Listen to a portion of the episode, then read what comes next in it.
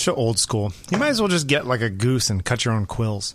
I was thinking about it. Were you really? Oh yeah.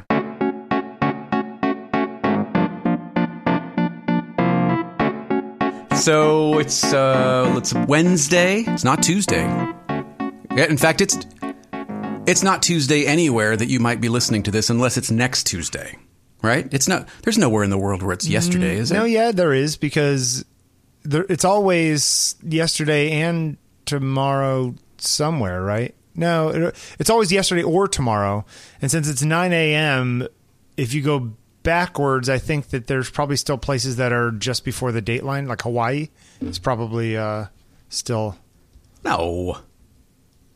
Hawaii's You only sure? uh, isn't that's Pacific time zone, so they're only they're 3 hours behind us, right? It, no, Hawaii is way out there. It's uh, 3:52 a.m., so it's six six hours earlier. So it's still- but it's still so Wednesday. that, that is still Wednesday. Uh, you're right. Right. It might. It might. so it's not yeah. Tuesday anywhere. Let's just let's just agree that it's not Tuesday anywhere, unless Sure. it's Tuesday the the thirtieth. That you you've you've waited a week before you listened. In which case, what are you doing with your time? Come Unless on, you live in a dream world like Jeffrey Let's- and I. that's right. Quit waiting. Come on, listen. Uh, so it's Wednesday. It's uh, it's the twenty third of May. It's on taking pictures. It's episode three seventeen. Three seventeen. I feel like we're climbing a uh, a giant skyscraper, like those kids who climb the buildings in Russia and stuff. I have no desire to do that. Yeah, that's terrifying. Yeah. Every floor they go up, you just go, yeah, Yeah, and down. and then you know what? Here, I'm going to hang off the edge. Grab a picture of me, won't you? yeah, no, no, no. Uh-uh. I'm gonna grab a picture of myself while holding on with one hand, Yeah, no, and then pull myself back up. No. I, don't- you know what? I can't go down a flight of stairs holding on, holding on with one hand. He's like, I can't even get out of bed holding on with No, one hand. come on. Uh, so Bill's in Brooklyn, Jeffrey's in Silver Spring, Yep. and um, Here we go. Here we go. Hey, uh, I was playing with this app. Okay. but- hold on. Let me let me back up. Let me back up. So when I was when I was uh, in junior high and just getting going into high school, uh, I really wanted to play keyboards. I really wanted to get a synth. Right. Okay. I really wanted a synth, and I would, I would, I would cajole my mom into taking me down to uh, this music store that was down in Pomona, California, uh, on Holt Boulevard, and they they had a whole room full of synths, full of keyboards, full of, and and we're talking like Juno 106s, Prophet 5s, Oberheims, you know, like Sure. OBX8. Sure. I mean, really nice stuff. And it was all the, the keyboard room had like truss work around the ceiling, so it was all like concert lit. So when you were in there just like mucking around, you know, you, you were on stage. like a rock star. Yeah, Yeah. totally, totally. Didn't know what the hell I was doing, but felt like it, right? Um, and I remember, I remember begging my mom for uh, a Prophet Five, Okay. which was a, a phenomenal analog synth, uh, still you know coveted by by many a performer. Sure. Um, and there was a guy that worked there. I'll put a link in show notes. Yeah, there was a guy that worked there named named High, and uh, he was in a band called the Ambassadors of Now. Ooh. right? I'm late 70s, early 80s. and and he actually he's like, hey, you should come check us out. We're going to be playing at this thing. And uh, and and so my mom, bless her heart, really high? Can I come? yeah, my mom actually took us to this place so that we Oh, could wow. yeah so that we could watch high and his band and he had he was a guitar player and he had this big rack of effects and and the only song i remember was uh, uh was was called oh wait i got some really weird noise. Really weird noise. like static. Oh now it's gone Okay. Weird. Okay. Anyway, the only song that I remember was called Monocane. And it was about the invisible man and, and how the invisible man developed monocane and how his life just went to shit after after he became the invisible man because everything fell apart and all this, right? And it just but you know, my freshman and high school self was was just blown away because there was the keyboard player and he was playing all these keys that I really wanted and and these things were you know, I don't remember what a, what a Prophet Five was then. Probably two grand, maybe. Uh, they're five thousand dollars. Were they five thousand? Okay. For, so- uh, well, forty five ninety five, forty six hundred dollars. wow. Okay. So yeah. So see, there's you know, our car at that point probably cost that much, right? Sure. Um, and and You're so saying you weren't getting a Prophet Five for Christmas? I, I did not get a Prophet Five. Um, I may have gotten one of those little, you know, ding, ding, ding, ding. I don't know, like a little play school thing. I don't know. Um, but a couple things. We we went to see uh, Brandi Carlile over the weekend, Right. And and so uh, the opening band was this band called Darlingside, which if you don't know Darlingside, go look them up. Don't stop listening to the show, obviously, because you know priorities. But after the show, go look up this band called Darlingside. Four guys, four part harmony. They're playing cellos and bass and mandolin and fiddle and and and there was a little keyboard that one of the guys was playing, and I think I think I couldn't see it up close, obviously, but I think it is based on the sound and, and the and the kind of you know size of the thing, I think it was an OP one, which is made by a company called Teenage Engineering. Um, Sameer from Young the Giant uses one. They're these little teeny. It's, it's a sampler, it's a sequencer, it's a keyboard, it's it's all kinds of things, right? Yep. And so and and then this this weekend I'm playing with this app, uh, and it is called it's called Launchpad. It's the newest version of Launchpad by Novation, and the things that you can do here. I'm just gonna I'm just gonna randomly like create this little this little beat, and this is the this is the down tempo sound pack, right? So. Right. yeah. I mean, the fact that you can do stuff like this kind of thing on a phone. Yeah. The fact that you can do that kind Shut of thing on a phone means that it's. I, I always feel like you're not actually doing all that much, and the phone's doing the software's doing most of. Well, yeah, work. you've got all these loops that are quantized, just and like- you're, you know, you're you're assembling. exactly. Yeah, exactly. Like, yeah, right, you're, right. you're you're uh, you're Jeff Goldblum in The Fly, right? Yeah, you're you- not you making any of this up, stuff, right. Yeah, you're Yeah, just yeah. assembling it in the right way, and and it, but it just, you know, if you had shown all this to say, very long, winding story. All this to say, if you had shown my my eighth or ninth grade self this, like pulled this out of your pocket, our heads would have exploded. well, that's this is what all the kids are doing nowadays and making millions of dollars out as YouTube stars. Right, right. This is like. Yeah, like Zedd, he's got this sixteen million dollar house in the Hollywood Hills because he's making beats for people. Yeah, yeah, yeah. Um, anyway, it has nothing to do with anything other than that's that's one of the areas where technology has just kind of blown me away, and and and and the fact that there's no hardware, that it's just the hardware is is almost immaterial to these things, uh, these apps, because everything is emulated, everything is software based, and it just uh, it just kind of blows me away. In it, much in the same way that that um, the darkroom tools in photo editing apps have have blown me away. Sure, of course, they can do anything, right? Yeah. Um, the uh, I I had a Roland Juno six when I was a kid. That's what that See, those are that's the thing. I would love one of these little OP ones. I would love one, but They're not that like expensive, a, are they? They're like a thousand bucks. Oh, are they that much for that little dinky thing? Yeah, I mean, if Teenage Engineering wanted to send me one to review, of course. you know, because I'm all music and whatnot. Wait, are they really that much? Yeah, That seems Yeah. like a lot of money for that.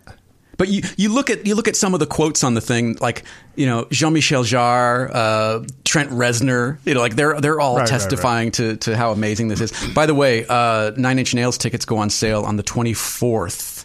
Uh, another round of tickets for the anthem, so we're going to try and get tickets to the Nine Inch Nails and go see them down there. What That a could be beautiful venue that is, man! Wow, Where's this place? right on the water, uh, on the wharf in DC, Down by the you're- it's- baseball. Yeah, yeah, it's it's 15 feet. I put up a picture of a sunset, and that's standing like 10 feet in front of this this venue. It's absolutely beautiful. There's a there's a place out on Long Island called Jones Beach, which is very similar, uh, where you're you're sitting there and behind the stage, behind the uh, sort of you know amphitheater of the stage is just the ocean. Yeah. And it's just like, are you kidding me with this stuff? Yeah, Um, it's it was really neat. First time I'd been there, uh, and we're going to see Death Cab for Cutie there as well. So I'm I'm excited to go back. It's outdoor. This place. No, it's indoor, but Oh, uh, out- oh shit! Sorry. Ah, whoa, what was video that? just attacked me. uh, that was uh, that was apparently a video trying to launch of Jones Beach. I was going to send you a picture. Wow. and and it was like, no, you will hear me. you will hear me roar. That's right. I am beach. Yeah, exactly. Yeah. Uh, so Very cool. yeah. Anyway, so there you go. Little, The little- um, yeah, the whole. I I wonder what the tools are that people are using now that that are similarly taking kids by storm. I've been I've been emailing a little bit with a friend of the show, Gary Yost. Um, Hi, Gary. he- uh, uh, hi, Gary. Um, because he uh, is getting into 3D filmmaking. In fact, he owns 360 360filmmaking.com. Huh. Um, he's got a Zcam V1, okay. a pre-production prototype of the Zcam V1. Of course he uh, does. that he's got his hands on. He's Gary Uh, Yost. Come on. yeah, well, If you're going to give that one of those things to anybody, who you, of course you're going to give one to Gary. Exactly. I'm will put use link- it. He will. He will test the hell out of it. I'm going to put a link in the show notes, top top link there, so you can see what I'm looking at. Uh, and he made this video with Lindsey Ross, who is a collodion photographer. Yep. Uh, like giant format photography, where she talks through her process, and he's out in the woods with her, you know, in her little portable dark room, and and all the rest of it. In fact, there's a picture of Gary next to the camera down if you scroll down a little bit. Um, and you know, I watched it on this computer. Just sc- you can zoom around. You know what I mean? You can like Yeah. scroll. Yeah. but his uh, his um, uh, the subject of the email he sent me was got your Oculus Go yet? You know, for two hundred bucks, you could go look at this thing for real in in VR. Now, right. I haven't spent that much time in VR. I know people who are, you know, cooing over it constantly. I know other people who go, "Nah, it made me sick," and I stopped looking at it. Right. I don't know which one to think. I don't have you know hundreds of dollars to spend on this stuff just to see if it's any good. Um, I guess I could always order one, try it, and send it back if I think it's a waste. Um, but like, is this interesting in that way? You know? Are you asking me if I think? yeah. It is? I, I No. just you're gen- you're not okay, right? Yeah. No. I don't. I For don't some people, it really is, and I I don't know how I feel about it. You know? I, I tend to like the idea of AR more than VR. Okay, sure. You know where and this is this is sort of a hybrid of that in a, in a little bit of a way because there are these panels of her images that have been placed in kind of in 3D space. Yeah, yeah, yeah. Oh, so you saw that in the beginning. Yeah. So he's Um, yeah. he's playing with that too a little bit. I I don't know. I mean, it's part of me.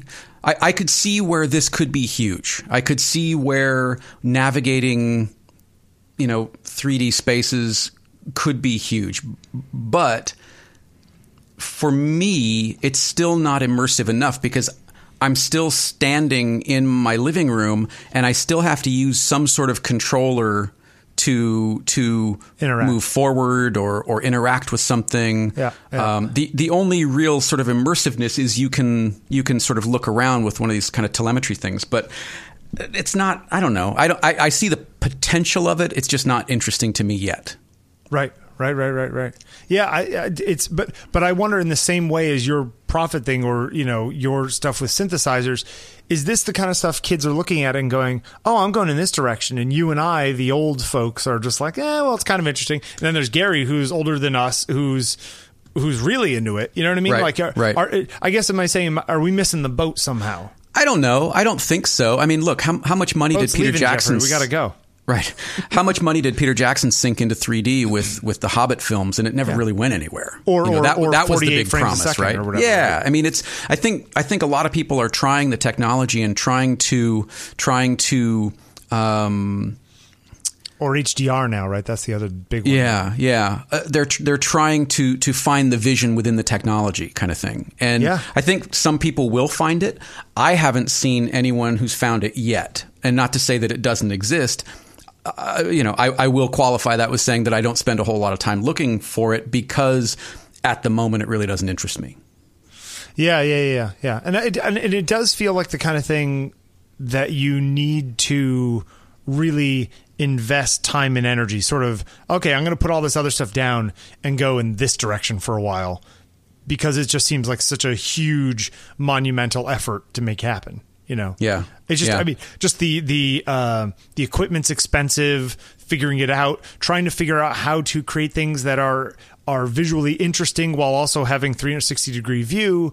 On Mm-hmm. top of the editing of this stuff, and then the processing power required to export it, and uh, you know all the rest of it, right? Yeah. Um, I mean, I think I think gaming will get to a point where it feels interesting. Um, right now, the, the the limited experience that I've had with VR games feel like little more than tech demos.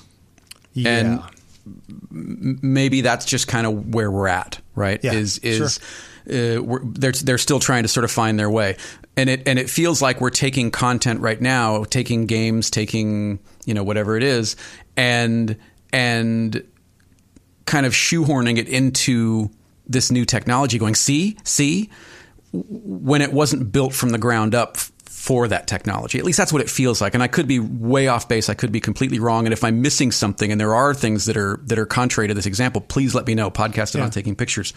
Um, Or I guess the question maybe maybe it's just that the technology exists, but that killer app hasn't been found yet. Maybe, yeah, yeah. Uh, but I'm sure it's coming because there are some amazing, you know, minds probably in their teens working on trying to figure it out because they Right. are they are unshackled by you know decades of well, you need to do it this way. Mm-hmm. So Uh, hey, uh, I'm going to slide one of the links up because I think it kind of relates to what we're talking about here. Um, did you see Jason Lee's recent post on Instagram?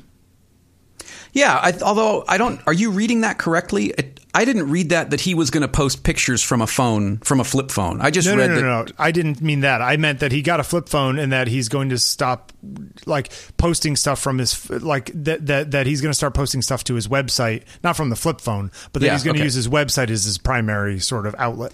Well, I think I, was think several big- people are doing it. Yeah. You know, you own it, you get to control it, you get to you get to sequence images. Look, I love Instagram. I really do. And I get I get a lot of inspiration from it. I follow people who who are posting work that I am blown away by every single day. But big but uh the idea that you are looking at single seemingly random images or algorithm driven images rather than sequences or bodies of work is problematic for me. The more I get into this and the more I, I figure out what direction I'm going in personally or creatively, I love seeing the context of people's work. I love seeing, well, what came before it and what's going to come after it, not just this single image. So I think this is a terrific idea for him to do and more people to do. Get back Yeah. to your website. I do, however, think that it's interesting if he if he really does stop sort of posting here, right? Mm-hmm. There's no way 161,000 people are going to be looking at his website.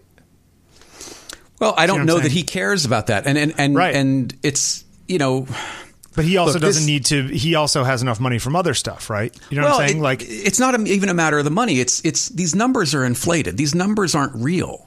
You know, I, I subscribe to a ton of podcasts. I don't listen to them all. I subscribe to a ton of YouTube channels. I don't watch them all. Yeah. So yeah, you can say that you have me as a as a subscriber, but I'm not helping to monetize your content because I'm not watching what you're putting up. Sure, So I- it's it's these numbers are are they're they're fallacies. but I wonder how much of an impact it would have on, say, when he comes out with a new set of images, or he's doing an opening, or he's selling a book.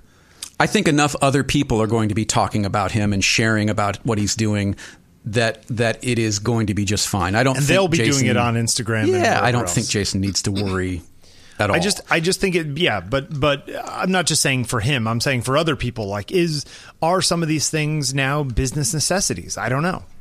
well, uh, okay. Let me let me ask you this. Uh, you know Questlove, yeah, right? sure. Okay, so Questlove has a, a show called Questlove Supreme, and one of the recent episodes. I don't know if it's the most recent episode, but I watched uh, the, the thing, and it's a, a conversation with Jack White from White Stripes and Raconteurs, and you know, if, if you don't know Jack White and you're listening to this, go look up Jack White because he's genius. Third Man Records. He's got a record company, record label, and he's pressing his own vinyl. It's terrific. Anyway, so Jack doesn't have a phone. Right. He communicates via email. Jack he doesn't to, need a phone. He's got assistants and a whole company well, behind him, probably. okay, but irrelevant. The the point is that that in the same way that, that that Jason doesn't maybe feel the need to use this platform to connect and and maybe he sees it as a time suck because that's where Jack White's Oh, at. With, I absolutely see it as a time suck. I'm just saying, is, for for your average person who's not world famous already, is it a necessary evil of getting getting being noticed by anybody? No, I don't think it is. I don't think it is because you know. Keep in mind that let's let's say you have let's say you have uh, I don't know. Let's use a round number five thousand followers. Right. Okay. You post something. Five thousand people aren't going to see it. Right, of course, yeah. Maybe five hundred people. Maybe one hundred and fifty. Right. So what are we talking about? You can't get 150 people to come to your website? Of course you can. Of course you can. If you're doing something interesting, of course you can. Yeah, only if somebody else points to it nowadays, right? Sure. But but you know the, the the business of photography, the business of creativity is just that. It is a business. You're not spending 80% of your time creating unless you're a very specific Yeah. use case. You're spending 20% of your time creating and 80% of the time telling people that you're creating. Exactly. Yep. And but then you know, as we've talked about, oh, Joe Schmo didn't get the job because Jane Schmo has more followers on Instagram. That is at a very high level. That that is not that is not you know average you know photographer from Iowa or Wisconsin or something. This is at this is at big city level. This is at top level. This is where where those numbers really make a difference because you're talking about millions or hundreds of thousands. You're not talking about the difference between five thousand and ten thousand because at, at that point, who cares? Yeah, I I agree. I just you know it's I look at this and I go, well, that's great. I wish I could just say screw all of social media too and walk away. But well, you know what I mean? yes and no. I mean. I don't I don't know how much good it does me, but I also have no way to you know have a control group to know how much good or not good it does me. Mm-hmm. You know, um, that is how people. I mean, yeah, I get you know I have no idea how many people go look at my website, but it's probably a couple hundred a day or something, right? Um, but but the people I get far more people on social media looking at some picture I put up than I do there, and that Yeah, but they're keeps not me in clients. their mind. And well, some they're of them listeners are. of this show. They're they're other some of them are photographers. Some. Uh, I would I would I would I would imagine that it's a it's a very small percentage. You think all my clients are going to my website? Uh, I think your clients are going to your website, or it's word of mouth, or they're talking to your agent. I don't. I don't think magazines are spending a ton of time refreshing Instagram feeds. I. I, I don't know. I don't It's know. It's funny because I, I, you know, I hear stories about magazines. Oh, well, we hired this guy because we saw his work on Instagram. We really Yeah. liked it. Well, know? but but did did this? I mean, it's again. I- I there's had- no way I to know. To, well, look, I had lunch with a guy who uh, runs a big furniture company in Italy the Mm-hmm. other day because we sold him some images because somebody on his team saw them online. Mm-hmm. You know, I don't know exactly where he saw them, whatever it is, but Yeah. that was you know money in my maybe pocket maybe I'm way off base. I'm fully willing to admit that I I am I don't know the inner workings of it because that's really not my forte at all. I- In I do fact, think I it- fail I just- miserably. I do think it's interesting though that he's well, it's funny though because um, he put up another picture the next day of uh, one of his images talking about a book tour thing that he's doing, but he put it up on Instagram, you know, after he already put up that phone thing. So obviously he's still putting, putting stuff on Instagram or somebody in his team is, you know. Um, I, I think it's ballsy. I think it's a I think it's an interesting idea. Um, I just think that it's uh, uh, it's it, it's a little bit of like a well sure if you're rich and successful in other things you can do things like be offline for three days at a time because you have other people answering your email for you you know um, but your average person can't do that you know um, because Yeah, I, I don't know. I mean, I I am I am not the person to ask about it. I don't have you know a, a, rock solid, well thought out, team driven social media strategy. yeah yeah yeah I don't yeah, have yeah. that. I don't have Yeah. that. I do. I, it's just me. post just at the right times and No, uh, it's it's just me and just fielding and and she she is if anything she is my social media strategist because she's really good at using social media. She she does it for me. She does it for for her job. She's Right. really good at it. Um, I'm not. I don't think that way. Yeah, you know yeah, yeah. that's that's always been my weak point. I'm I'm I'm an idea person in terms of coming up with ideas, but how to get those ideas in front of people or to the right people.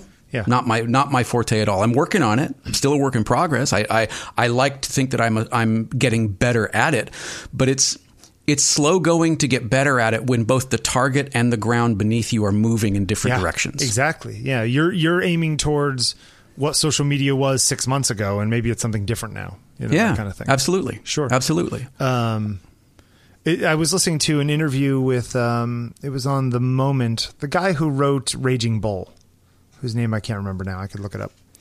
Anyway, they're talking to the screenwriter guy, and he says, you know, you never know when you're gonna. You're not writing something to be a cultural phenomenon.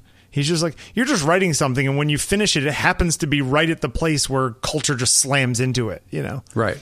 Um, well, it's it's it's the my my latest kind of iteration is is a similar thing. Uh, the- This the word iconic. You don't know that you're going to create something iconic. Sure. You can't say I'm going to go out and make some iconic pictures today, or I'm Right. going to paint an iconic painting today. You Yeah. can't do it. do people say that really, It's you know it seems or like do their PR people say it? I don't know, but lately I, I seem to see that word popping up, and and I will just offer this: if you are using the word iconic to describe your own work, stop, because that's not how that word gets used. So stop. Don't do it anymore. Yeah. it's like the Dunning Kruger effect, right? I don't know the what that one is. uh the uh I think is that the one where people you think about something and then you see it more often. Maybe it's Oh, where like one. where you see you you yeah, think it's about like oh I thought red about you Corvettes know- and now you see them everywhere. Or something? exactly that kind of Yeah. thing. Yeah, it's maybe not it might not be the right uh, Yeah, mental I- thing. but just there's just one like that. don't do it. Just go go go make stuff. Quit quit worrying about it. Jesus. We got to finish up the show. I got to go make some iconic new work. Yeah. Good luck with that. All right, what else you got? Um, okay, so listener, listener of the show, John Wilkening. Heard of him? Hey, Johnny. Uh, Does he go by Johnny? No, That'd be good no, if he did. no. I don't ahead. think he does.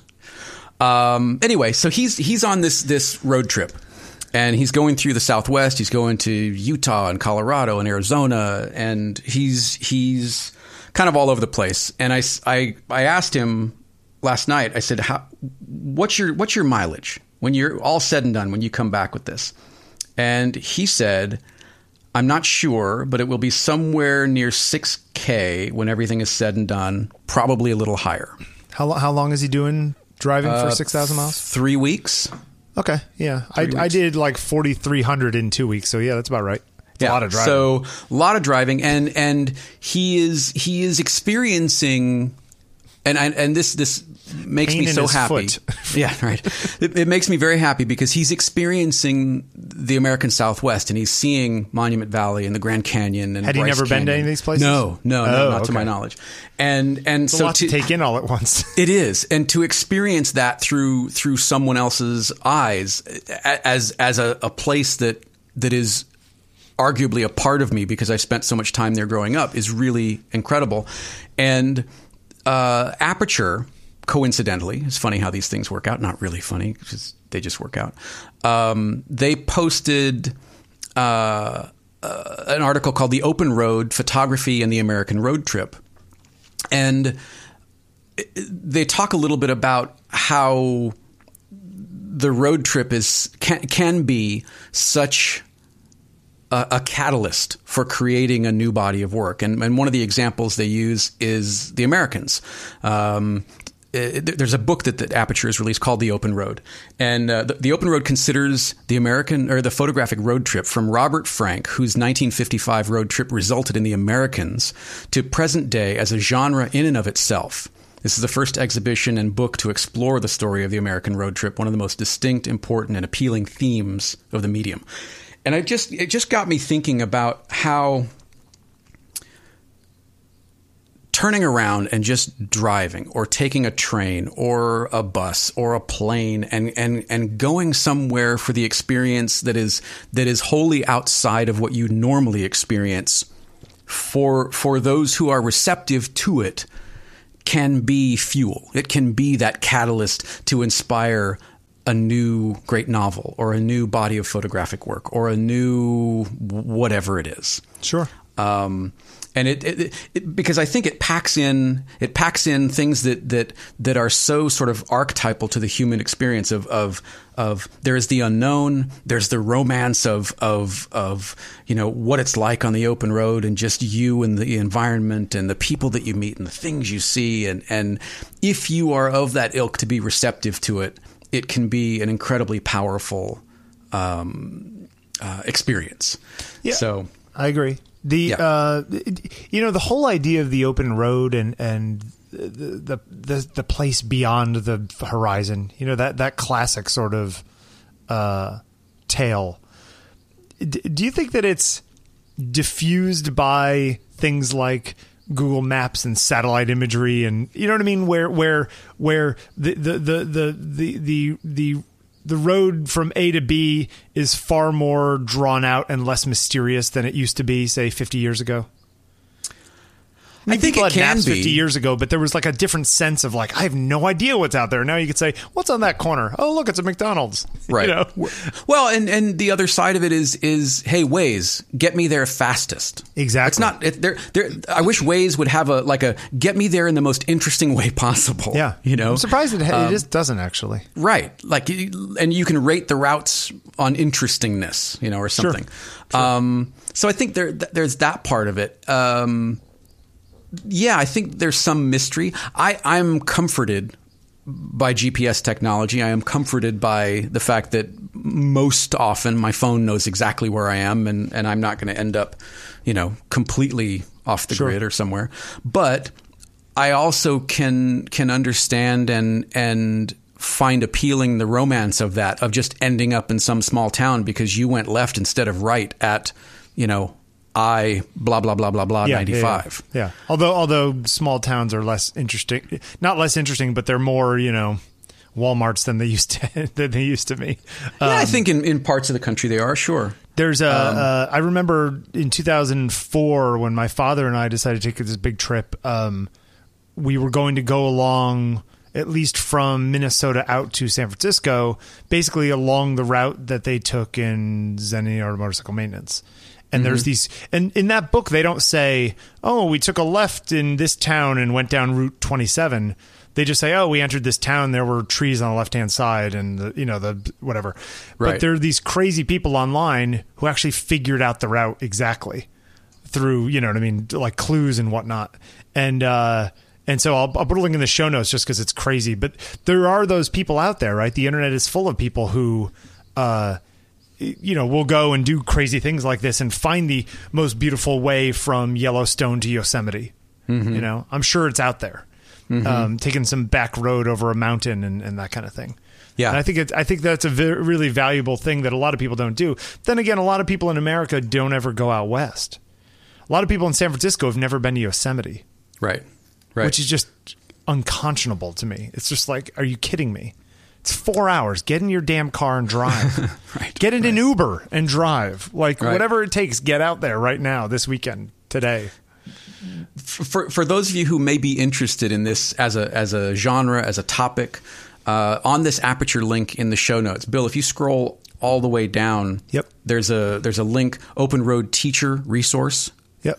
and it's a it's a PDF that's got all these resources for teachers, as as the title suggests. But there are questions to think about. There are uh, commentaries about the music and some of the themes that are that are in from from religion to racial tension to uh, the open spaces, and it's really kind of fascinating for those of you who who may want to dive a little deeper or think about some questions around why this genre holds such a mystique.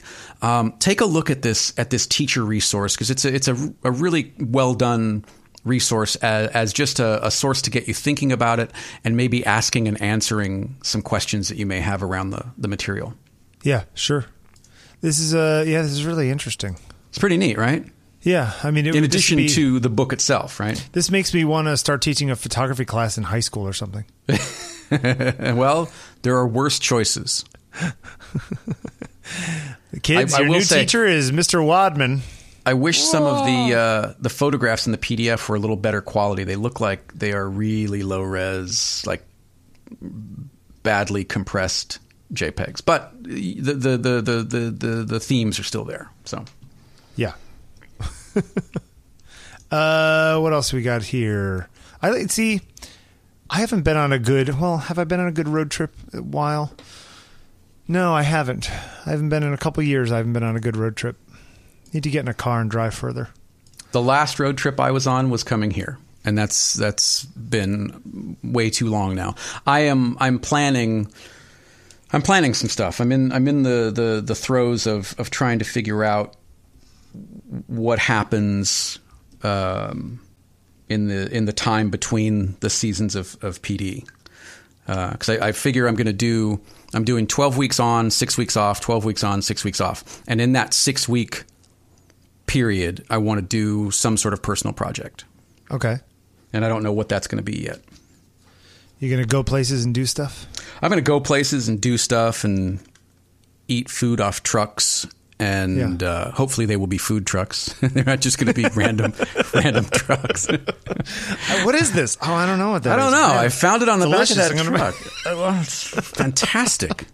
It's spicy. Uh, really interesting texture. Yeah. Um, huh.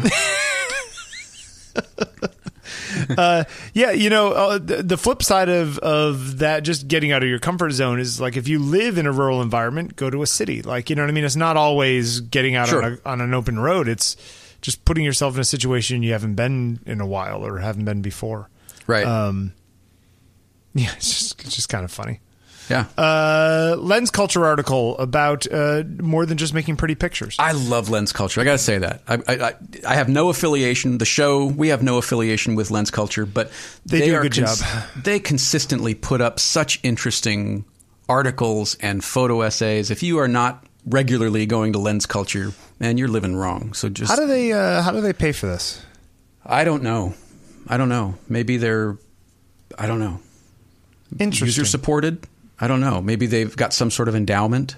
Um, yeah. See, they they do have a magazine. Is it a print magazine or are there subscriptions to that part? I don't know. I don't know how they they make money. Interesting. Uh, All right. But this this recent article that kind of caught my eye is called "Here Still Now," Yep. and it's photograph uh, a, pho- a photographic essay and and accompanying text by a guy called Paul D'Amato. And the, the, the, the lead in goes like this Poverty runs rampant on Chicago's west side, and yet its residents are largely ignored by the media as well as those around them. A series that looks closely at the individual people that make up this community rather than considering them as a whole. And it got me thinking about about how there are there are those portraits that that that show light and composition and you know Sure. pretty light pretty people Sure. but there's really not a lot beyond that, right? There, Sure. There's not a lot of, of of meaning either inferred or imbued or or ascribed to the photographs. And then there there are these these other bodies of work, and they're not they're not necessarily better. I'm not making that statement, but there's a there's a different way that we connect to them through the context around them. Yeah. And I feel like that's the direction that I've been moving in a long in, for a long time, uh, connecting to that kind of work and, and wanting to explore more, not only the work but the people who who are making the work. And in Well- and in this, go ahead. Yeah, well, this is very much in line with your uh, your thing lately of liking larger scale stories of of it's Yeah. almost narrative, right? Yeah, yeah, yeah. It is. I mean, it, th- th- in this particular one, it- because there are there are these communities that that he and others are looking at. It it it serves as you know the curation of this work is is sort of going beyond the, the statistics of the communities that he's documenting that he's connecting with you know very much like Eugene Richards going and, and immersing himself in in uh, the communities that he photographs this feels like similar work and it feels like it's as much of of an ethnographic portrait as it is a photographic portrait um, Right. and I, I, find myself really drawn to this um, type of work and this this type of of uh, you know, I feel like these people are doing photographic deep dives in, in a in a similar way to to how I'm trying to do conversational deep dives, mm-hmm. and and I feel like that's that's acting kind of as fuel to to go in maybe different directions than I have been, and it's certainly motivating me to keep doing episodes of of PD. Um, so I don't know. I just Wait, I do you wanted to think get your thoughts is on it. that this is changing the kinds of people you want to talk to? How I you think talk it's to them? What is it? I think it's influencing who I want to talk to. Yeah, yeah, Okay. I, I really do. I think I think that that there, I would not be surprised if if maybe by the next or the following season, much of the conversation has shifted. I don't know where it's shifting to, but I it's, it's shifted to. I don't know where it's shifting to. yeah, I don't know where it's shifting to, but I feel like I'm getting away from just talking about even even the process of photography, and it's becoming more. Um, I don't know. I don't know how the I don't I don't have the words to describe it right now. But I do feel that there's there's an internal shift in what I'm wanting to pursue. I still I, I don't think I will I will get away from from creativity. It's not what I'm saying at all. But I feel like I'm I'm wanting to explore different motivations around creativity other than creating pretty pictures, interesting pictures. Like like uh, the the whole idea of this as this sort of photographic ethnography or or commentary on urban communities and the and the challenges around them. I find that really interesting, and I don't know much about of it uh, much about it as as a white middle aged man from California. because you want to okay so my question because you want to have this information about this community because you want to use this to change that community somehow like you want to get involved or I don't you just get off need- on people getting off on trying to figure it out you see what i'm saying I don't necessarily need to get involved, but I think through having the conversations, those people who listen to the conversations will hopefully become interested and connect, and maybe they reach out and they get involved. Right. You know, it's it's I'm I'm doing the same thing. that's I'm, ultimately I'm- what these kinds of projects are for right is to get the word out as it were I hope so. I mean, I, I I'm I can't be on the ground in all these different places, but I can have conversations. Dun, dun, dun. Right. Su- I can have conversations with with people who are out there on the ground and and maybe in some way that that helps get a little interest, get a little juice, get a little you know attention to what some people are trying to do. And I think it will I think it will become at least a part of of either process driven or maybe it spins off into something new. I don't know. But it's it's such a there's so much there's so much out there to cover I, I, and i'm finding that the more i dive in the deeper i want to go Yeah, but um, that, that okay. That last statement, and I'm separating this from the work you've done and the work you're going to do. I'm just t- this is a statement on on Jeffrey thinking here. Um, that's a place that you get a lot of times, right? Where you just like where you're like ki- kind of sinking into it, and then kind of feel like you're getting lost in it, right? Because there's like i don't so feel like i'm getting lost in it at all Oh, okay, okay. I'm, I've, I've got 10 of 12 episodes of pd so uh, that's different than the last three years that's different than Okay. the last two years certainly Okay, you know good. the second the next season is already shaping up i mean this this is this is becoming my focus this is becoming where i'm inspired where i'm interested and where i'm starting to see an audience go yeah that's really interesting Sure. i keep doing this i'd like more of this please Yeah, yeah, yeah, yeah. Interesting. yeah The Yeah. um, Paul D'Amato. D'Amato? I hope. Yeah, is it's is would it be Diamato or just D'Amato? I don't know. D'Am- D'Amato. Paul, if- if- D'Amato. D'Amato. I don't. Paul, if you're listening, we, we butcher names all the time, so Yeah. apologies. Interestingly, advance. a, a, a, a, a white man from Boston doing a thing on the south side of Chicago. Yeah, I mean, and, and that's that's another part of the conversation, right? That, Yeah. that it's either going to be um, cast aside as who are you Sure. to make these these things, or maybe because it's you know a, a white photographer from Boston, does it find a different kind of audience? I don't know. You know, I don't know. I, I would, you know, I'd love to talk to him about it, frankly, um, because this kind of work fascinates me. Give him a call. Yeah. Um, wow. They're coming to get you. Yeah, they, the fire trucks, man. Fire. But it's trucks. interesting. I mean, I, you know, I I think there's room for all of this kind of work, and it and I'm not trying to, and I hope it didn't come off that that I'm making a case that that one is better than another because I don't think it is. I just feel like my interest is is going in some other areas in addition to talking to people who are chasing great light and making great composition and and that's where it ends because I think those are equally valid and I think they're Yeah. they're, they're they're just different skill sets. I think that I think that there there is photography in in pursuit of aesthetic principles. Mm-hmm. Um, and then I think that there is photography. There there is social commentary that uses uses photography as a tool. Sure. You know, and I think that there's some that overlap those two. Yep. but I think those are all they're kind of different things. Um, uh, in some ways, the, the these images are excellent and they stand on their own. But he means for them to mean something more than just the images on their own, right? He's trying to he's trying to say something with these images.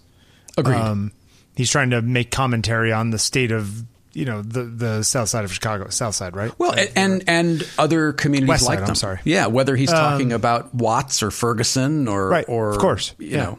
yeah, yeah. Um, and and I think that that uh, again, just to, to to be perfectly clear, I don't think one is more valid than another. I think that they're just different audiences, different purposes. You know, in, in talking to the, the the last guy, uh, Ollie Kellett, you know, here's a guy who's taking beautiful street photographs, and really, we're we're hearing a conversation where he's really trying to work through what do they mean, what do I want them to mean, and are those two things the same or different? right. you know Right. and and if it if it if it works out that they that they don't get there and they don't mean either what he wants or thinks they should mean is it okay that they are still beautiful pictures Sure. Yeah. Yeah, yeah, yeah.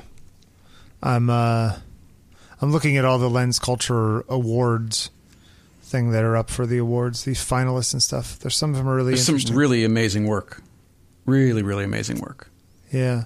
It's uh uh it, I I'm always fascinated by the the direction that the overall feel of the work is making. You know, like the the the, the the style of the people and the, and the way that they choose to shoot them.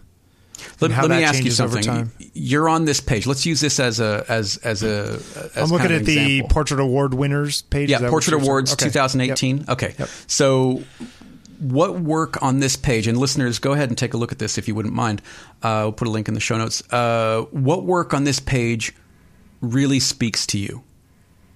Like, if you had to go, yep, just based on what's on the page, is there one Uh, that, or, or two that stand out for you? Yeah, I like the lower left hand corner, the nude of the woman on the bed, Anya Mirskoshenko.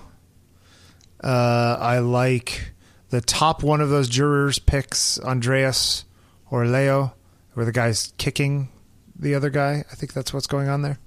Um, I love the Ophelia one next to it. That's beautifully done. Um, the, the the single image winners, both the Kremer Johnson and the Peter Zelewski, both of them have that weird. They have that. They have that. That that Taylor Wessing thing that people like, where everyone's just like, "I'm just going to sit here and stare at the camera," and you know that that kind of feel to them, which feels very uninviting to me.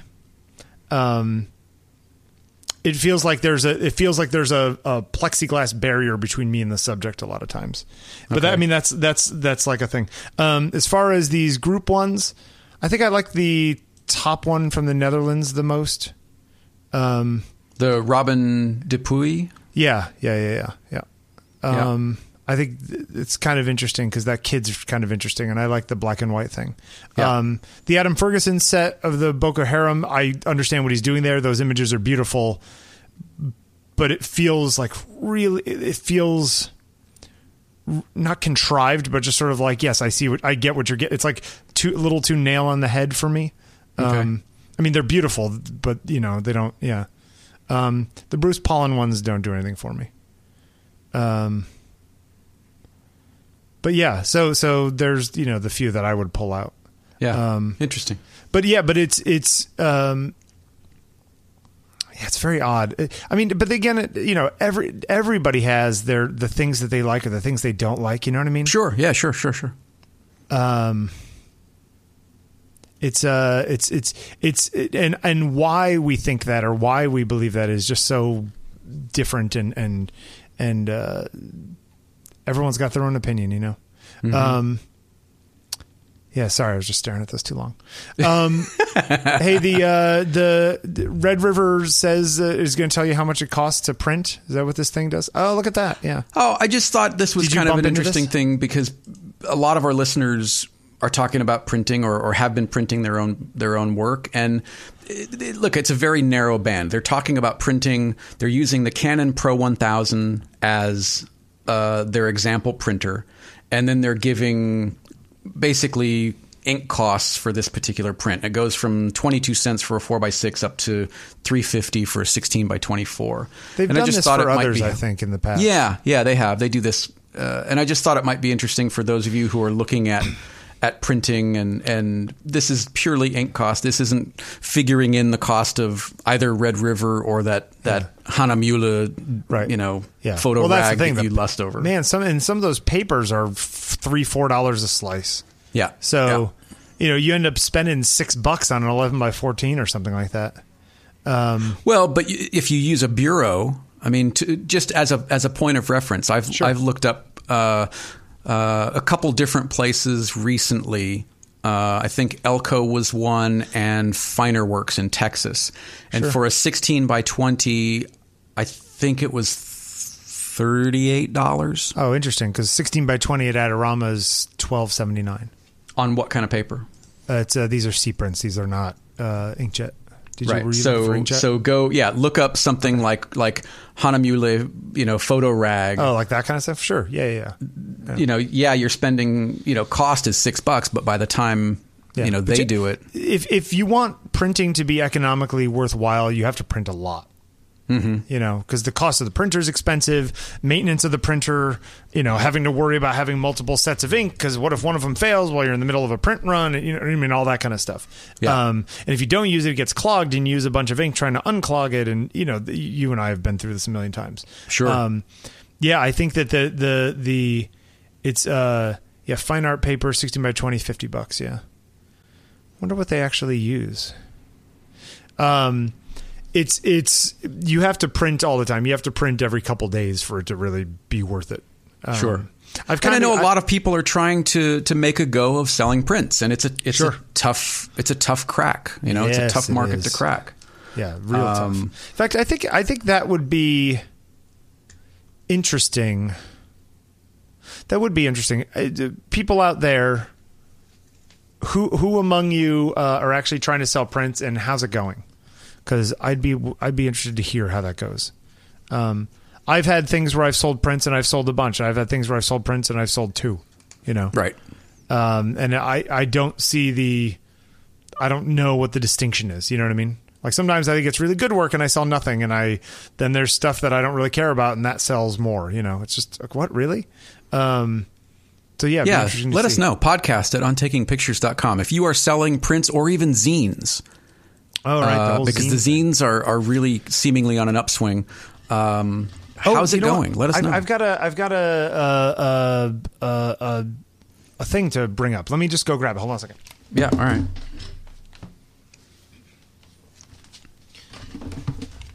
All right, here we go.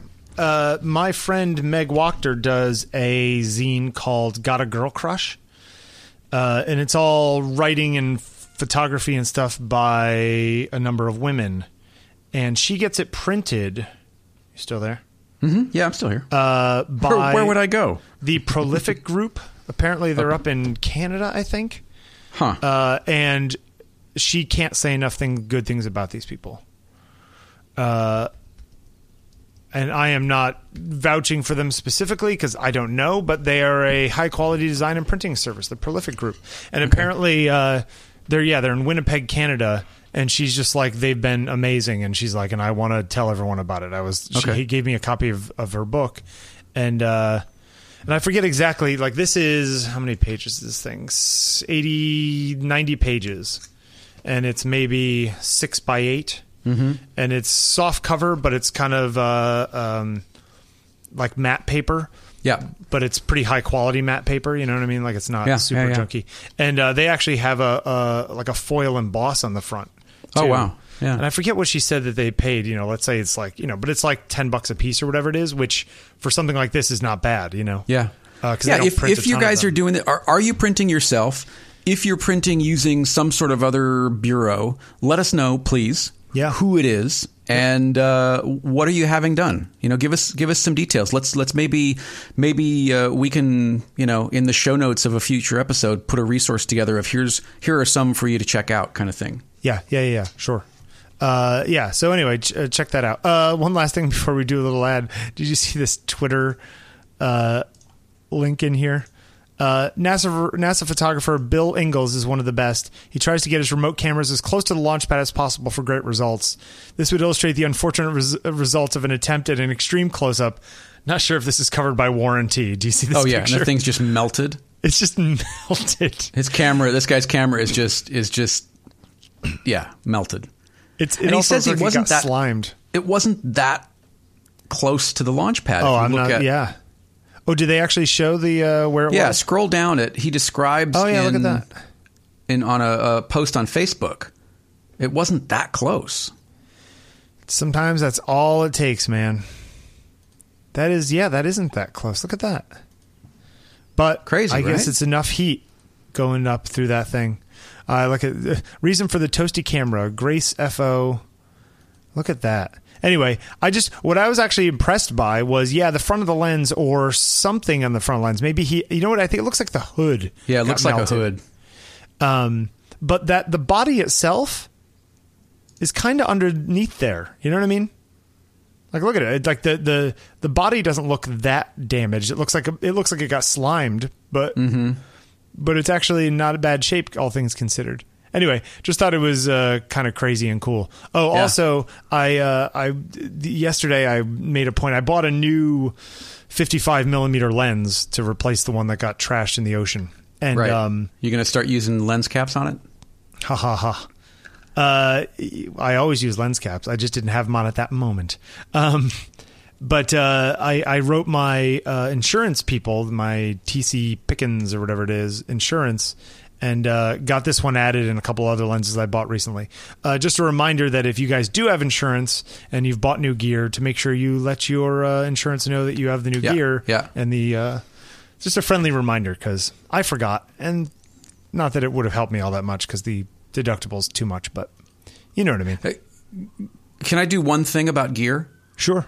Okay, so yesterday uh, I got the chance to to walk around DC with uh, with a listener from Portland. Hi, Rick.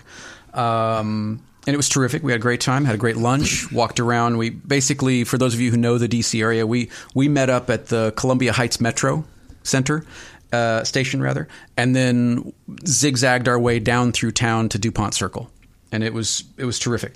But he, the point of this is he's using um, uh, a Micro Four Thirds camera Yep. with uh, some Pentax legacy glass, and the adapter built that he has for this thing has two really killer features. First, okay, basic adapter adapts Micro Four Thirds to Pentax, no big deal there, but in in the base that, that old old butts up- Pentax manual lenses. Yes, Pentax manual lenses. Yep. In the in the back end of this adapter is a is a ring and it comes with three ND filters and the housing is magnetic. So you just pop these ND filters in and regardless of the lens that you're using, you don't have to have different sized ND filters for the different filter size uh, of the lens. It just That's pops neat. into the back of the adapter. So feature number one that's cool. The other feature is that there's a focusing ring on this adapter that moves the lens closer to and further away from the sensor plane so you get this this sort of mini macro effect that you can use with any lens Oh, it, which it is turns it's really like a tube. really cool Yeah, yeah, yeah, yeah, it becomes a variable extension tube and it's totally cool Now, eh, that is pretty cool. So it's what uh what body is he using this on? Uh, he's using a GX85, It's the Panasonic. which is the same as uh, uh, listener friend of the show, um, David Raboyne, in uh, also in Portland. Um, apparently that's all they sell at the Portland Camera Shop. that's that's only micro four thirds. Only that Uh, body. But man, really, really cool little adapter. Yeah. Yeah. The, the, So- some of those are really cool. And then there's the speed booster ones that actually condense the light. So if it has a full circle of, say, a 35 millimeter frame, but you only need to cover micro four thirds, it can condense that light so you actually end up getting more light through the lens than you would if it was just like sort of a adapter adapter. Does that make sense? Right, right, right, right, right. um, which is also kind of cool. I've you know I've never gotten big into the adapter thing, and I was thinking about it this morning because I have a 35 prime for my Pentax, which is the equivalent of like a 28 millimeter. But I was thinking of trying to some even wider stuff, but the next widest lens you can get for my camera, the only wider lens is this 25 millimeter lens that they made for a few years that still used costs 3800 bucks. Oh, um, wow. Because they didn't make that many of them and they were expensive to begin with and they still go for a lot of money. And I was thinking, I wonder if I could get some really not cheap, but far more expensive, say, Pentax 6.7 lens with Mm-hmm. an adapter. You know what I mean? Something like that. Maybe. Yeah. Yeah. So it's just you know it it got me thinking about adapters and all that kind of stuff and and some people swear by that stuff and then some people say it's wonky. I don't know. I don't know where to come out. I guess the more modern ones are way better than the old ones. Yeah. I Um, use uh, I use a Nikkor 50 mil with an adapter on my on my X Pro and I love it. Right. I love it. But, but wi- I wish you have to I do manual aperture and manual focus, right? So manual yeah. aperture, manual focusing. Yeah, I, the the X Pro one has focus peaking. I wish it had colored focus peaking. It only the only color it uses is white, um, and that's sometimes hard to see when you're when you're you know f- trying to focus on a highlight or something. It kind of gets lost, but. Um, uh, yeah, really cool. I put a, a link in Skype for you if you want to check this thing out. All It's right, I will, 114 bucks, but uh, comes with the uh, ND4, Oh, that's sure the ND8. Fotodiox. Yeah. They make they make the good ones. Yeah, Pentax K mount. Yeah, So what is really he- nice. This guy shoots mostly sort of street photography kind of stuff. Yep. Yep. Okay. Yep. See, that's the thing. You can you can do that for manual focus. You can you can you know play those kinds of. Um, What are you saying? You can't manually focus a portrait? Is that, is that no, what you're saying I to me? Uh, actually I I would have a hard time wide open manually focusing and actually have it be sharp at 50 megapixels. I, the viewfinder's not that accurate. You know what I mean? It's Hmm. like it's like I can't I can't distinguish between eyebrows and eyeball being in focus from 10 feet away through my viewfinder. You know what I mean? Like it's just There's no there's no magnification using if I did if I did like uh uh what's it called view like live view sure Yeah. but like all right hold still I'm gonna go into that mode right I'm gonna focus I'm gonna go hold Right. still you know it's like that's not the way I shoot Right. um so it can be done but I don't I don't generally do it there's actually live peaking too in that but even there you know trying to get the eyelashes versus the eyeball in focus Yeah. um is, is it was it was neat. I was watching him shoot and this this little camera's got, you know, zebra stripes and, and multicolored focus peaking and it was it was cool. Didn't didn't seem to to be an issue. It was nice. Yeah, it's going to be interesting uh, soon if. Um, uh, I think the next generation of EVFs might be sort of the thing where you go, okay, yep, it's good now, you know, because it's getting close. The ones that are really good right now are like, yeah, that's really looks really good, you know. Each generation they're doubling the amount of pixels and the refresh rate and the and the and the zigzags and all that kind of stuff. The Yeah, sure. Um, they've gotten a lot better at all that kind of stuff. Uh, still feels like a little screen to me, but hey, you know, got to move with the times, Jeffrey. That That's is what I've heard. is what you do. You you go you go where the where the love takes you. All right, let me take a sip of my drink here. Mm. I'm drinking Gatorade today, which I'm not a, usually a big big user of. but I felt like some hydration was required. Um, look, if you use your social media account to get a whole bunch of new clients and you need to send them invoices, you know what you use, Jeffrey? Uh, pencil and paper. No, that's not Fax machine. efficient. Fax Uh, machine. qu- quills, quill, Quill, quill and ink. right. Uh, but where am I going to find a goose? Fielding. hey, you said it this time. you should use our friends at FreshBooks. The they make a ridiculously easy cloud accounting software for freelancers, and the architects behind this amazing software that lets you do all this stuff online, makes you get paid faster. It lets you track expenses. It lets you invoice. FreshBooks has drastically reduced the time it takes for over 10 million people to deal with their business paperwork. And if that's not enough, it's been completely rebuilt from the ground up. They've taken the, what? If that's not enough, if you act If now, we'll also include. I'm sorry, it's really funny. They've taken simplicity and speed to an entirely new level and added powerful new features. Uh, so, you know, you want to send clean, professional looking invoices in about 30 seconds, use FreshBooks. If you want to, with literally two clicks, set it yourself up to receive payments online, FreshBooks. Uh, you can take pictures of your receipts on your phone using the FreshBooks mobile app, make claiming your expenses a million times easier. Uh, I yesterday was filling out expense reports and it was a pain in the neck. Um, I should have Which used begs FreshBooks the for question. Well, yeah, that's a larger question. It wasn't. It wasn't my system that I was using. Uh, FreshBooks has been completely redesigned from the ground up, as I said, and custom built for the way you work. So get ready for the simplest way to be more productive, organized, and most importantly, get paid quickly. They got a new projects feature that lets you share files and messages with your clients, contractors, and employees. See how everything happens really quickly when all your conversations live in one place.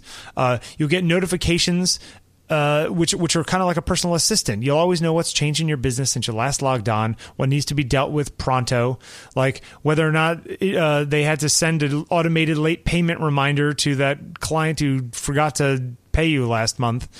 It does that all automatically. Uh, they got multi-currency invoicing, so if you're invoicing somebody from Italy or Spain or Tennessee, you can uh, use multi-currency invoicing. So you you're you're Wait, invoicing they use them. different currency in Tennessee? Shh. Um, but uh, When did that happen? it spares everyone the hassle of currency conversions, which let me tell you, sometimes actually is a hassle.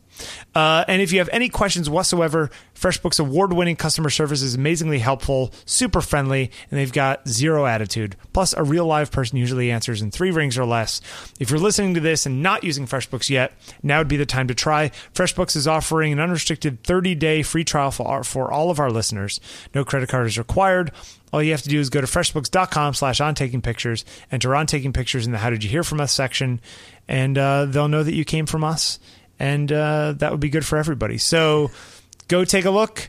Uh, freshbooks.com slash on taking pictures, enter on taking pictures in the how did you hear from us section. And we thank FreshBooks very much for their support of the show. what? Huh? You're sitting there very quiet all of a sudden. I was I was I was trying to let you finish. I was. I'm- going all Kanye on you. I'm, gonna let you finish. finish. That's right. God, that guy's the worst. he really actually might be the worst. You know worst. what? He's a genius. Just ask him. He'll tell oh, you. for God's sakes. I'm, I'm not surprised him and Trump are getting along lately. Ugh. Just wrong. Anyway, uh, we got some questions uh, via Ask OTP. Uh, one more simple and one very complex. Which one would you like to take first? Uh, I don't know. Flip a coin. Which do you want me to read one and you read the other? you, you want to read I them have both? a coin in my hand. You're going to call it in the air? Yeah. Ready? Go ahead. Tails. Tails. All right. Uh, we'll go for the second one first. First one second. All right. All right. Uh, Mark writes in and said, uh, I recently enjoyed the talk about portfolio mailers and a photo editor. Uh, I think especially his website is very valuable. The few posts on Instagram he did in which he gave more profound feedback as well. I have a quick question about mailers. Here in the Netherlands, summer is approaching. Uh, for me, this is a slower period in photography and photojournalism, which leaves a lot of space for other things such as marketing. The point is, is the summer holiday season perhaps a better moment to send out mailers because people people might actually have time to look at them, or do you reckon it would backfire as many editors are actually on vacation themselves? Uh, I have an opinion on this. Do you have an opinion? I don't give have any opinion. I, I, I, I don't have any I mean, I, I guess, suppose I could have an opinion, but I don't have any real info to base it on. So Yeah. I, I'm I'm probably not the right person to ask for that because I Okay.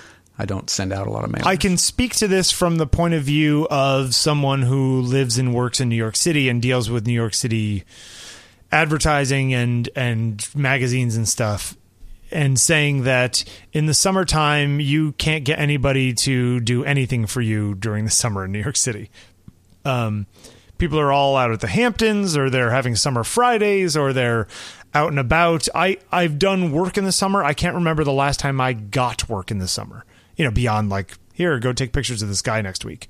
Um, it's just it's like almost like everything just goes on it, it's there nothing goes on at, at holiday time and nothing goes on in the summer so the really the only two times you get work are january to may and you know september to november you know um, so i would think that it probably would backfire although you know what you never know maybe you're the one that they do get during the summer and that it actually looks good i can only speak to how it is in new york um, but at least here, I wouldn't put all my money into a mailer that goes out in the summertime.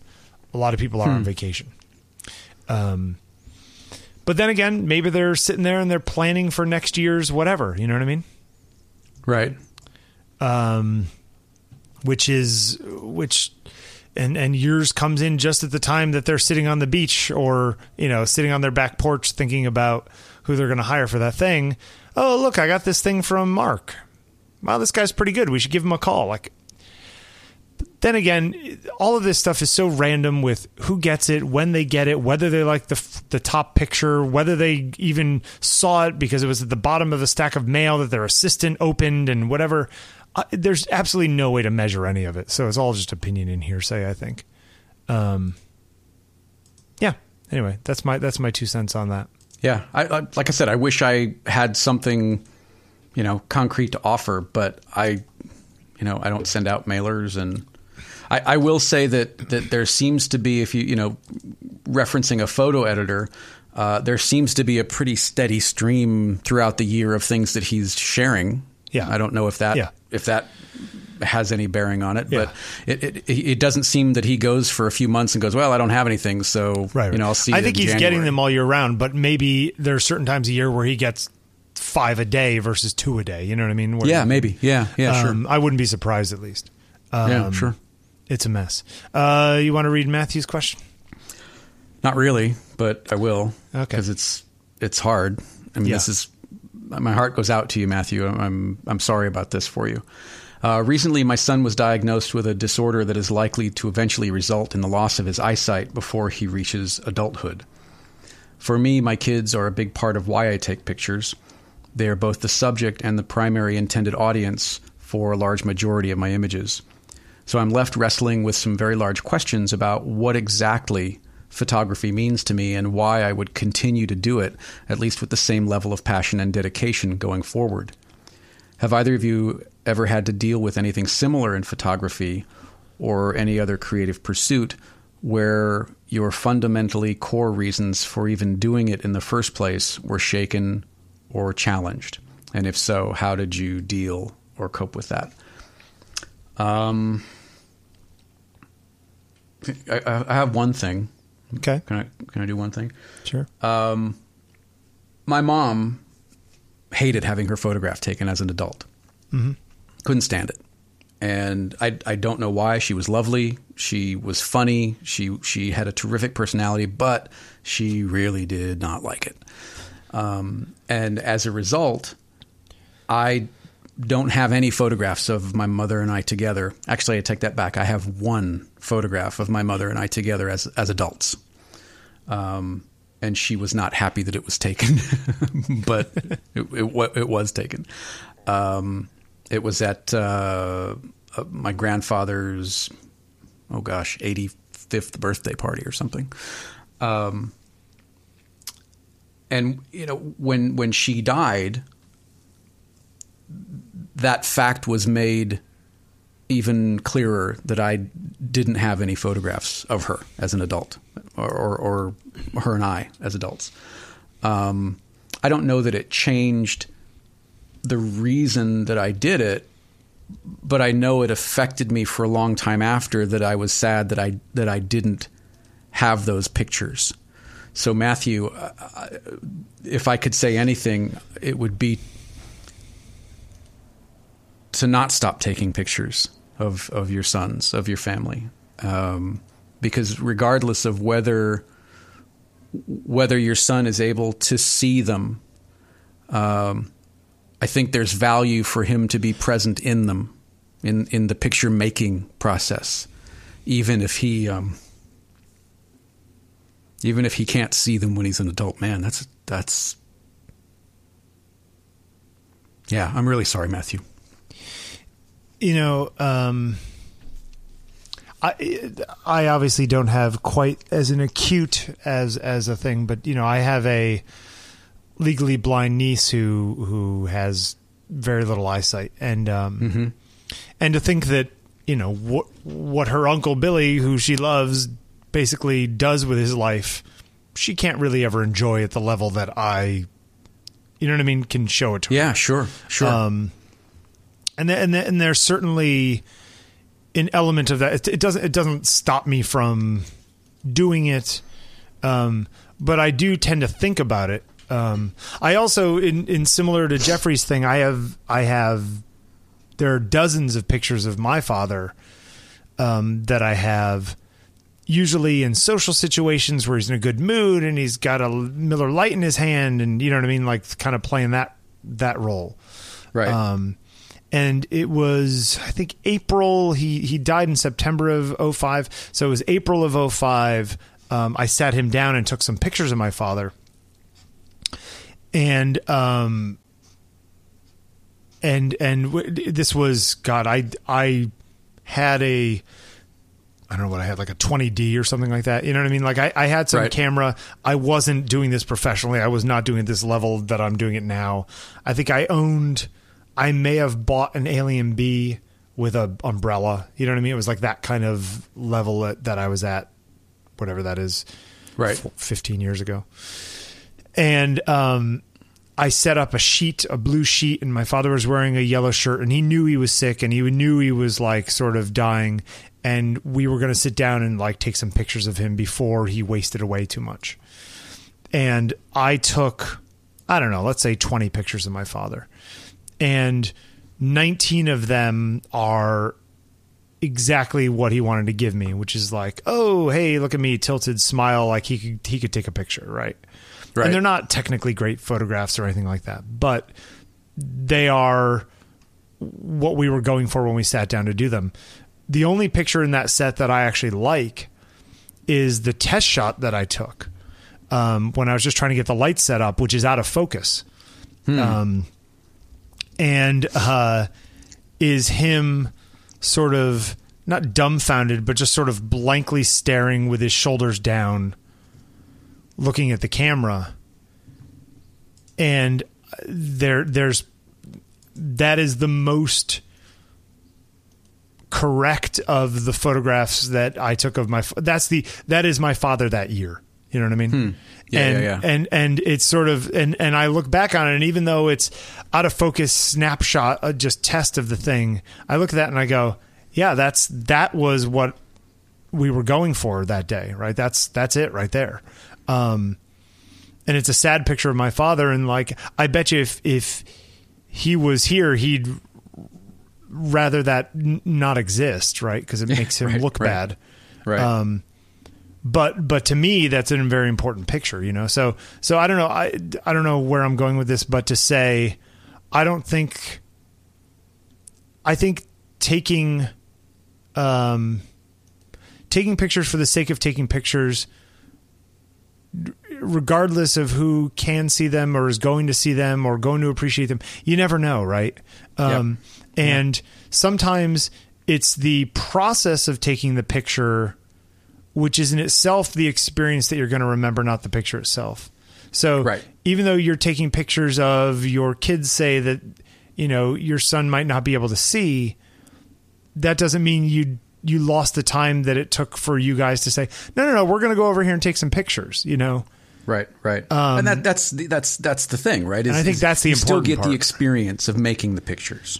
Yeah, yeah, and I think that there is a huge amount of um, power in that. Uh, I don't know. Do we do? Are we hitting this at all? I don't know. Um, I hope so. And and Matthew, if you've if you've got some follow up, or if anybody listening has some follow up on it, let us know. Podcast it on takingpictures.com uh, or you know on the social media. Whatever. Yeah, yeah. I was trying to find that. I think I'm pretty sure at one point I did put the picture of my father up somewhere. trying to find it if I put in the show notes. Uh, I'll see if I can find it after. Um, got anything else to add to that? Mm-mm. No. Yeah. Um. God, I need a. Br- we need another break. I know. yeah. Yeah. Uh, so, uh, photographer of the week, you uh, you pulled this one. Photographer of the week, uh, yeah, and this this came. Um, I remember seeing some of this work, uh, and I don't even remember when I saw it. Could have been more than a year ago, but there was there's a book that this particular photographer has created uh, called "She Dances on Jackson." Um, and her name is Vanessa Winship. And I remember loving the look of the work and wanting this book, but it was it was one of those books that that uh, limited run, sold out very quickly, and then was phenomenally expensive on the secondary market. Right. Um, and I I just I, I missed it. filed it away in my sort of mental Rolodex. Uh, well, a, a, a, I don't know, a week or so ago. Well, yeah, it must have been a week or so ago. Um, it popped up. Uh, they're reprinting She Dances on Jackson, Okay. Which I'm very excited about it. And uh, I think it's MACK Books. Uh, and, and they were offering a pre order. And I went, holy moly, this is a good idea uh, because I wanted it before, and and now and now it's it looks like it's going to be available. Anyway, so long story short, uh, Vanessa Winship is photographer of the week. Um, terrific, terrific photographer. I, I am remiss that we haven't used her before. I'm, I, uh, you know, sorry about that. Um, but uh, terrific sort of documentary reportage, I guess, uh, some portraiture. Um, she really tends to focus on um, kind of outsider communities. Um, I guess you could draw a parallel maybe to Diane Arbus and some of the Yeah, work that she did. I was going to say it feels a little bit like that. Yeah, uh, which I mean, come on, not a bad comparison, right? If that's Nope. if that's who you're going to get compared to, uh, but really terrific work, predominantly black and white. Um, in fact, maybe even all black and white from from what I can see. Um, let's see what else. Hold on, let me let me let me get here for a sec here. What about what about her work uh, it attracts you? It just it's just the way it feels, man. It's it's the way it feels. There was a I feel the same way looking at her as uh oh, what's the guy's name? There's a Scottish photographer that um Fielding Guy goes out in the fields and stuff. We've talked about before. yeah, that guy. Uh, yeah, yeah, yeah. Um, that we saw at a at a at the Getty when we were out in L.A.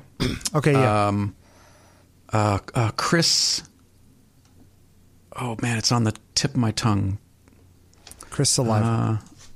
Uh, uh, Chris Killip. okay, could Is that be. is that his name?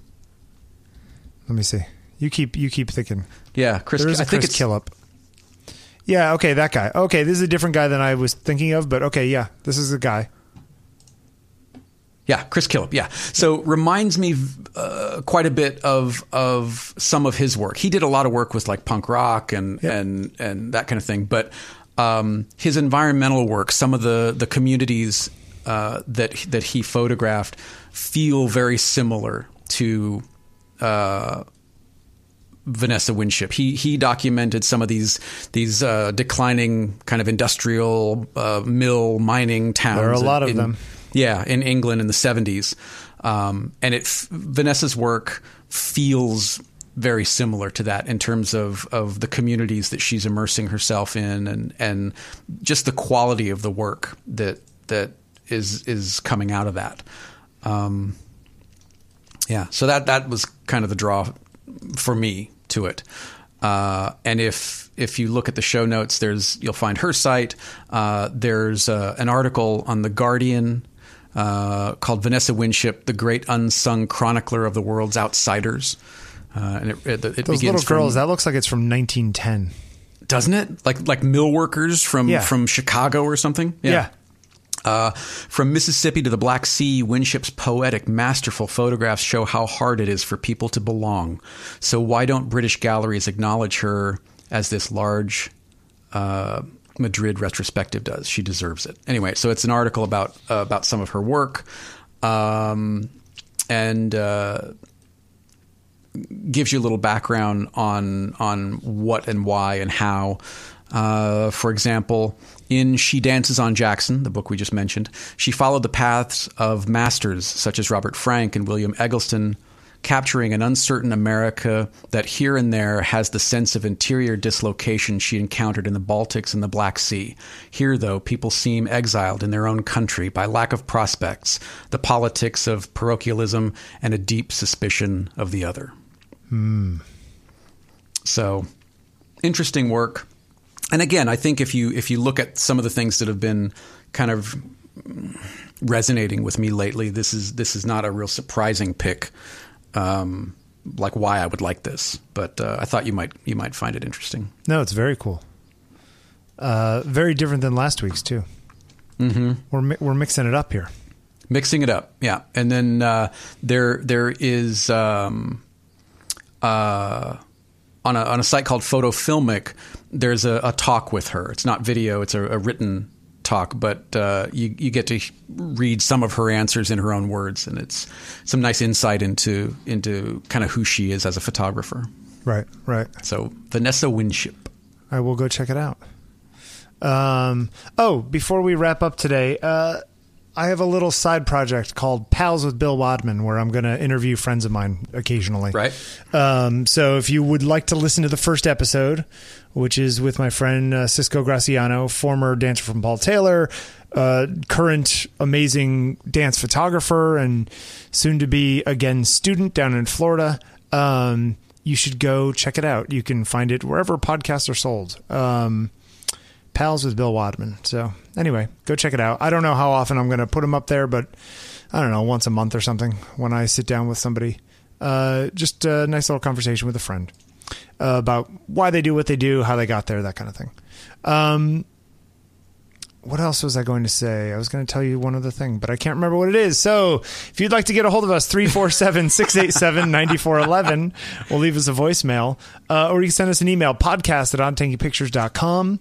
Uh, you can find us on Instagram and Twitter until we get flip phones and quit those things at Bill Wadman, at Jeffrey Saddoris. I still have a flip phone somewhere. I have a, I have a flip phone somewhere that I, I've thought about popping the SIM card out of my, out of Your my nano iPhone sim. I it think in you think you'd have to get a bigger sim.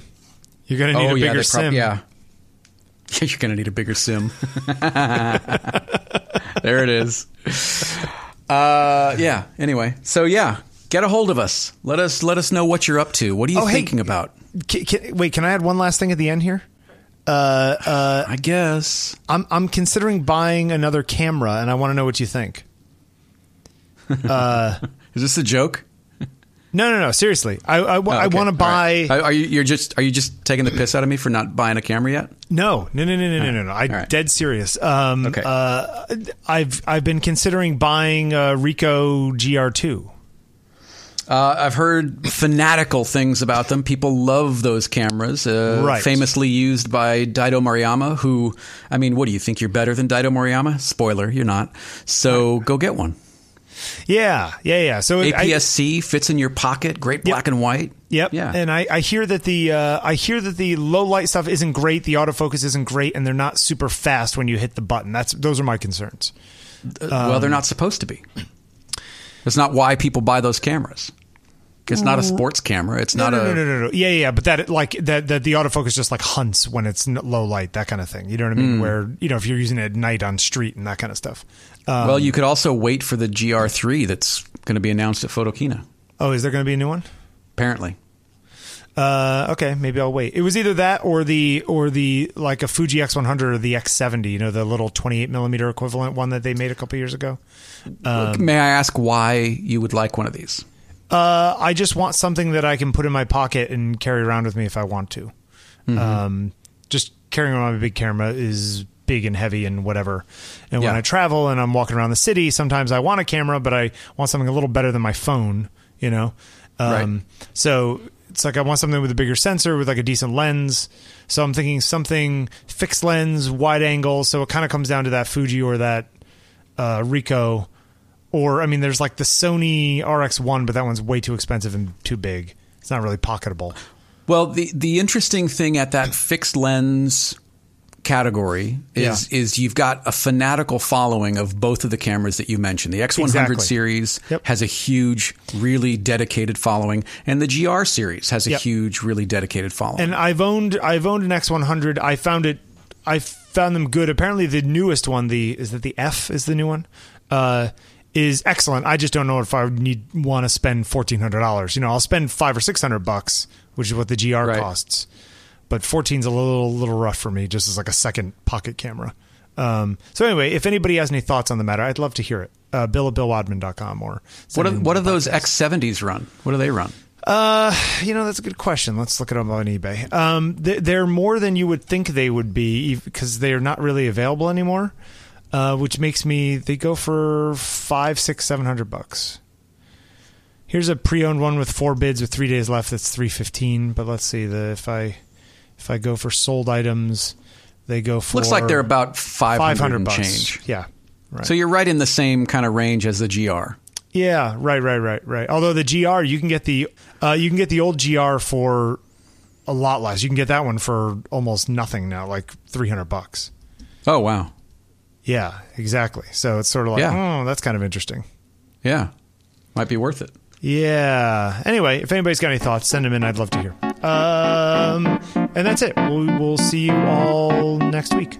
Yep. Thanks for listening, everyone. Have a great week. right, thank you. Bye. Talk to you soon. Going on and on the way we are for so long.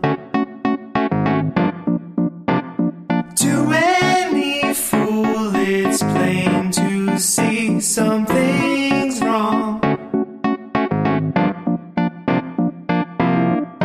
As this way,